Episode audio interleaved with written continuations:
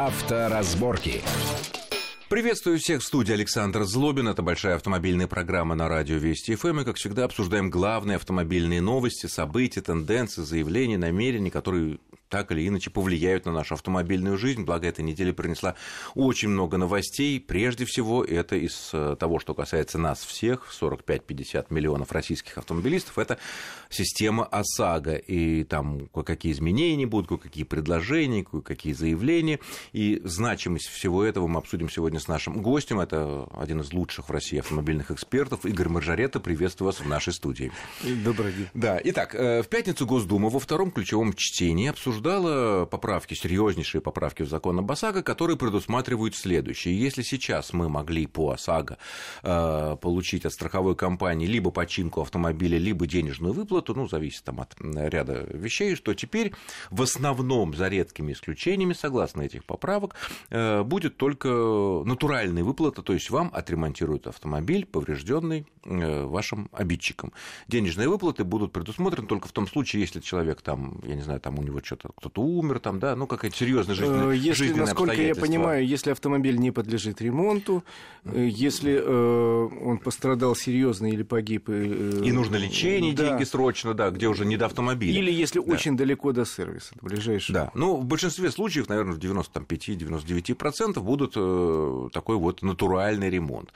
Ну, понятно, что в этом заинтересованы прежде всего страховщики, страховые компании, которые утверждают, что из-за так называемых автомобильных юристов юристов, которые отсуживают у страховых компаний деньги, все это становится очень невыгодно. Не будем это обсуждать, неоднократно говорилось о том, что если страховые компании в судах проигрывают, значит, у них что-то было, в их действиях было неправильно, раз эти так называемые автоюристы выигрывали эти суды и ну, снимали... Не будем обсуждать. Не будем, да, но тем не менее. Тут вопрос в другом. Вот на твой взгляд, в целом, если вот такая вот система, если в основном это будет на починку машины, а не на денежные выплаты. Это больше плюсов, больше минусов. Понятно, что если то и то. Вот чего больше? Ну, вообще, это мировая практика. Если уж на то пошло, нигде в мире э, пострадавший в аварии не будет требовать дайте ему деньгами. Ну, представляете, немца, который после аварии говорит, дайте мне денег, Не-не. я у себя в гараже отремонтирую сам машину. Не-не, я имею в виду по железке только. Если пострадал человек, это другой вопрос. Нет, по нет да, мы говорю, говорим только про... Я, я еще раз говорю, вот представляете в Германии ситуацию, человек пострадал в аварии, автомобиль. Автомобиль. Пострадал в аварии, он говорит, нет, я хочу денег, дайте мне... Мои... Говорит страховой компании. Да, дайте мне мои 500 евро, я сам сам буду искать, где отремонтировать, а может, я красочку сам прикуплю, дешевле будет, э, а может, я возьму валик и сам покрашу в гараже. Ну, его право? право не право, но практика мировая складывается так, что э, предлагается все-таки всегда в первую очередь ремонт. Поскольку ремонт – это э, вещь такая не просто так, понимаешь, не просто так я отремонтирую автомобиль, мой средство повышенной опасности. И если ремонт происходит в сервисе, там ну, есть хотя бы какое-то представление о контроле. Если я беру на себя заботу сам, говорю, я покрашу сам в гараже, а что ты сам поставишь, не знает никто. Поскольку, еще раз говорю, автомобиль это не просто твоя личная ну, ты вещь. Отвечай, ты отвечаешь за, да, за то, что и у тебя не ставят. твоя личная прихоть поставить деревянные колеса или золотые. Это вопрос безопасности всеобщий. Поэтому как-то так традиционно по умолчанию в абсолютном большинстве стран Европы и в Америке просто автомобиль автоматически уезжает на сервис. И все. Угу. И там уже оплачивается, и при том, что, наверное... компании. Ну, да, это естественно, да. И там, наверное, э, нет той проблемы, что вот вроде бы деньги выдали, а их, оказывается, не хватает на полноценный, такие... хороший ремонт нет, в сервисе. Ну, опять же, такие проблемы есть везде. И не надо говорить, что вот у нас страховые компании такие жадные все время стремятся отремонтировать автомобиль подешевше. Надо при этом понимать, что во всем мире комплексная, как правильно, страховая система действует, и у нас каска – это большая редкость. ОСАГО обязательство. Во всем мире ОСАГО это обязательство, но, как правило, есть еще в силу разных причин у людей каска. Вот это об этом хотел я поговорить. Э, в ходе обсуждения вот этих поправок к законопроекту об ОСАГО один из эм, депутатов Государственной Думы э, заявил следующее, что ОСАГО у нас в его нынешнем виде, это, оно практически не работает. Это навязанные услуги, пустая трата денег. Э, понятно, что к нынешней нашей системе ОСАГО есть огромное количество Безусловно. претензий. Да. Но скажи, пожалуйста, вот мы знаем, что, опять же, мы проходим путь автомобилизации, страховок и так далее, вслед за западными странами, где все это началось гораздо раньше. А вот если взять систему ОСАГО в Западной Европе или, как там по-разному называется, или в Америке, которую ты изучал, э, вот там есть какие-то принципиальные различия, ну, подходы какие-то иные, ограничения по суммам между той ОСАГОй и нашей, и примерной вот ее стоимостью? Ну, наша ОСАГО, конечно, дешевле, чем в Европе в среднем и чем в Штатах. То есть мы платим меньше. за наше обязательное ОСАГО меньше, чем они Значит, платят я попытаюсь сейчас за свое обязательное да, ЕЖ. Да, безусловно. Попытаюсь объяснить. У них система работает в Америке уже больше 80 лет, в Европе больше 60 лет в большинстве стран. Они опробовали разные схемы, и мы, когда в России начали думать об ОСАГО, были взяты разные образцы, в конце концов взял был за сообразить французская система. Там тоже платят больше, чем наши. Но э, в чем э, отличие французской системы от немецкой, допустим? Что у них э, страхуется во Франции, как и у нас, автомобиль, а не люди. Подожди, ну, у нас если... привязка, у нас привязка идет к автомобилю, согласись. А, к автомобилю. К автомобилю, да, да, да. да. ОСАГО. Угу. Я это я не, не, не точно сказал, я не, не, не специалист по страховому бизнесу, хотя немножко в курсе. Страховка идет на автомобиль, там, условно говоря, в Германии или в Америке, как правило, на человека. И у нас тоже иногда говорят, а почему автомобиль? А потому что у нас социальная система, и потому что у нас все-таки в стране чаще один автомобиль на всех членов семьи, чем несколько автомобилей на одного человека. Чаще. Соглашусь. В абсолютном случае. И поэтому, э, если бы страховку выдавать на человека с правом управлять любым автомобилем, она бы стоила очень дорого. У нас? Да. А она... там в основном на человека? Да, ну потому что у них другие доходы, извините. Ну, по-разному бывает в разные времена. Вот, я к тому говорю, что у нас все-таки страховка по французской системе привязана к автомобилю, и страхуются все члены, например, семьи, допущенные люди, это будет дешевле гораздо. Вообще у нас многое сделано специально, чтобы сделать э, систему ОСАГО социально важной, ответственной, но в то же время доступной. У нас сегодня средняя стоимость полиса ОСАГО, насколько я помню, что-то порядка 6 тысяч рублей. Если ну, взять... это если не считать столицы, где повышающий это коэффициент. В среднем, это в среднем э, по стране. Это, а если еще взять автомобили с маломощными двигателями в регионах, там совсем мало, там может где-то и 2 тысячи быть. Ну, меньше определенного уровня, кажется, меньше 70 лошадиных... А нет, это налог, сори. А да, если взять целые регионы, где действует понижающий коэффициент, у нас, например, в Крыму действует понижающий коэффициент, поскольку они, в общем, не богаты пока.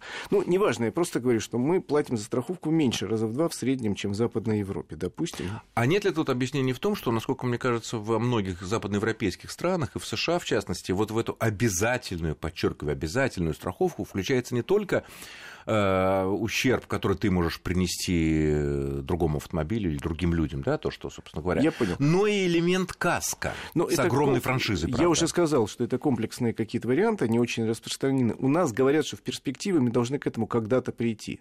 Но у нас пока люди, видишь, э, обижаются и считают, что страховка это некий такой оброк, который ему ничего не дает. Вот даже Но ну, вот депутаты поддерживают, депутат, что в нынешнем а виде я хотел это бы, пустая да, трата денег и навязанная услуга. Я бы хотел напомнить уважаемому мной депутату, что 15 лет назад, еще 15 лет назад разборки на дорогах были лютые фраза «а теперь давай подойдем посмотрим твою квартиру». Да. Когда за, после аварии отбирали квартиры, отбирали деньги, отбирали автомобиль, было нормой жизни. И причем это могло быть даже не только разборки, но и по суду было нормой жизни, да. Не только что-то бандиты, там, пистолет к виску, но даже по суду могли отсудить. Ущерб нанесен Мерседесу? Нанесен. Давай э, Денег квартиру. нету, ну а давай квартиру. То есть это было нормой жизни, и э, э разборки на дорогах были ужасные. Сейчас они ушли все в прошлое, они ушли сейчас в юридическую э, сферу. И теперь, да, есть много недовольных системой ОСАГО. А те немногочисленные мошенники, которые так называемые подставлялы, которые по-прежнему остались, стоит сказать, что мы сейчас вызываем э, страховую и ГАИ, ГИБДД, они, как правило, испаряются. Да. Сейчас все споры перешли в судебную плоскость. То есть я недоволен, мне, как правило, обеды какие? Мне не доплатили. Мне не хватило починить, восстановить не... мою машину. Иди судись. Мне там затянули сроки. Пожалуйста, иди судись. Но вот таких разборок я не помню. Я отслеживаю. А, всю... кстати говоря, буквально в конце минувшей недели, в пятницу, Конституционный суд Российской Федерации принял решение по делу о возможности возмещать убытки после ДТП по полной стоимости деталей без учета их износа. Речь идет, речь идет о том, что э, некий гражданин э, получил возмещение, ну, судя по всему, денежное по страховке ОСАГО от своего виновника, и выяснилось, что починить полноценно автомобиль автомобиль, он не может. И когда он подал, попытался подать в суд, ему сказали, что есть какие-то юридические заковыки, которые не позволяют... Ты получил уже одно возмещение, ты не можешь получить другое возмещение ну... Э, за то же самое мероприятие, скажем так, на ту же самую починку. И вот э, Конституционный суд решил, что человек имеет право подавать в суд, если у него не хватило денег, выплаченных страховой компанией на ремонт, подавать в суд уже на виновника, не ну, на страховую оно... компанию, а ну... на виновника. И говорить, вы знаете, вот этих 100 тысяч мне не хватило, надо 150 тысяч. На самом деле это сложившаяся практика. Конституционный суд тут только подтвердил то, что давно работает и существует. Было всегда так, последние десятилетия. Я знаю миллион таких дел. Я работал в известном автомобильном журнале. И они выигрывались. И они выигрывались абсолютно в большинстве, потому что... Ну, как при надлежащих доказательствах. Как правило, правило, э, значит, проходит экспертиза, и говорят, у тебя нанесен ущерб на 70 тысяч, потом в ходе ремонта выясняется, что 70 тысяч не хватает, и всегда по традиции пострадавший обращался в суд э, с требованием компенсировать виновника аварии. Ну, уже вот, к виновника. Уже к виновнику. Страховая здесь ни при чем. Страховая, если она рассчитала правильно, то она действительно имеет полное право. Например, страховая всегда считала с, с учетом износа. И как, ну, понимаешь, например, в аварию попала машина десятилетняя. Угу. Есть какой-то износ. Да еще какой? Еще считается. В какой-то ситуации страховая всегда ставила новые детали. Это и речь идет о требовании безопасности. Там детали ну, там подвески. Колодки какие-нибудь, да. Ну, почему колодки? Вообще детали подвески нельзя ставить бэушные. А крыло можно? А вот крыло можно было. И страховая компания говорила, как правило, парень, хочешь новое крыло? За него доплати. А если так, мы с тебе вот написано, у тебя 40% износа. Мы Было поставим... до аварии. Да, мы поставим тебе ровно такой же примерно, мы найдем бэушный. И если человек не, не соглашался, он мог подать на виновника, чтобы он разницу компенсировал. Такая практика была всегда. А, на вину не... Хорошо, а вот, кстати говоря, теперь, э, насколько я понимаю, что вот это нов... новые поправки, когда они вступят в силу к э, нашему закону об ОСАГО, э, при ремонте автомобиля они выплатят деньгами, должны будут ставить только новые. Ну, это положение, мне кажется, сильно спорным. Пока это ведь законопроект, он не принят еще. Закона такого нет. Положение кажется сильно спорным. Хотят, по крайней мере, инициаторы и да. Центробанк. Я, ну... как э, автомобилист, конечно, буду согласен с тем, что мне поставят только новые детали. Тут есть два «но». Еще раз говорю, я в этой ситуации я не, не работаю ни в одной страховой компании, но два «но», которые валяются на поверхности. Первое. У нас в стране средний возраст автомобиля 12 лет. Значит, мы можем с тобой говорить совершенно уверенности, что у нас половина парка старше этого возраста. Соответственно, на многие модели новых деталей просто не найти. Вот где ты найдешь сейчас новые детали? Я разговаривал с одним нашим коллегой с тобой, и он мне начал приводить пример «Москвич 2141», достаточно популярную машину. Он говорит, нету на эту машину никаких деталей когда лет 12 прекратилось назад производство, никто не делает кузовные, например, детали. Капот найти дешевле на Rolls-Royce нету на, 20, на 41 «Москвич».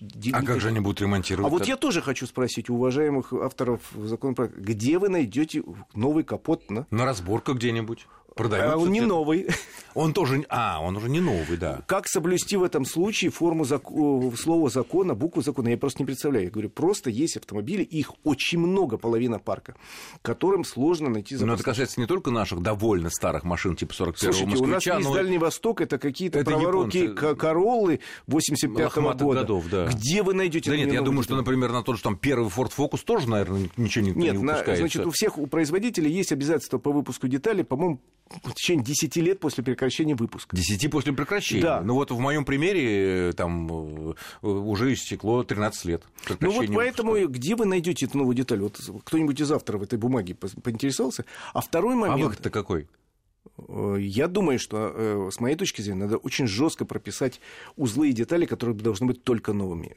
Они и сейчас прописаны в требованиях по безопасности. А если подвеску такую же не выпускают по той же самой логике? Ну, тогда я вот просто... Где мы возьмем изумительную москвичевскую подвеску на 41-й москвич? Не знаю. Новую. Вот, тот, вот спорный вопрос. Надо просто прописать особые требования к деталям, которые узлам э, которые ответственны за безопасность. И пытаться подумать, как сделать их новыми или каким-то ну, да, каким а заменителями. Условно, кузовные детали могут быть и бэушные. Мы продолжим это обсуждение буквально через несколько минут. Не отключайтесь.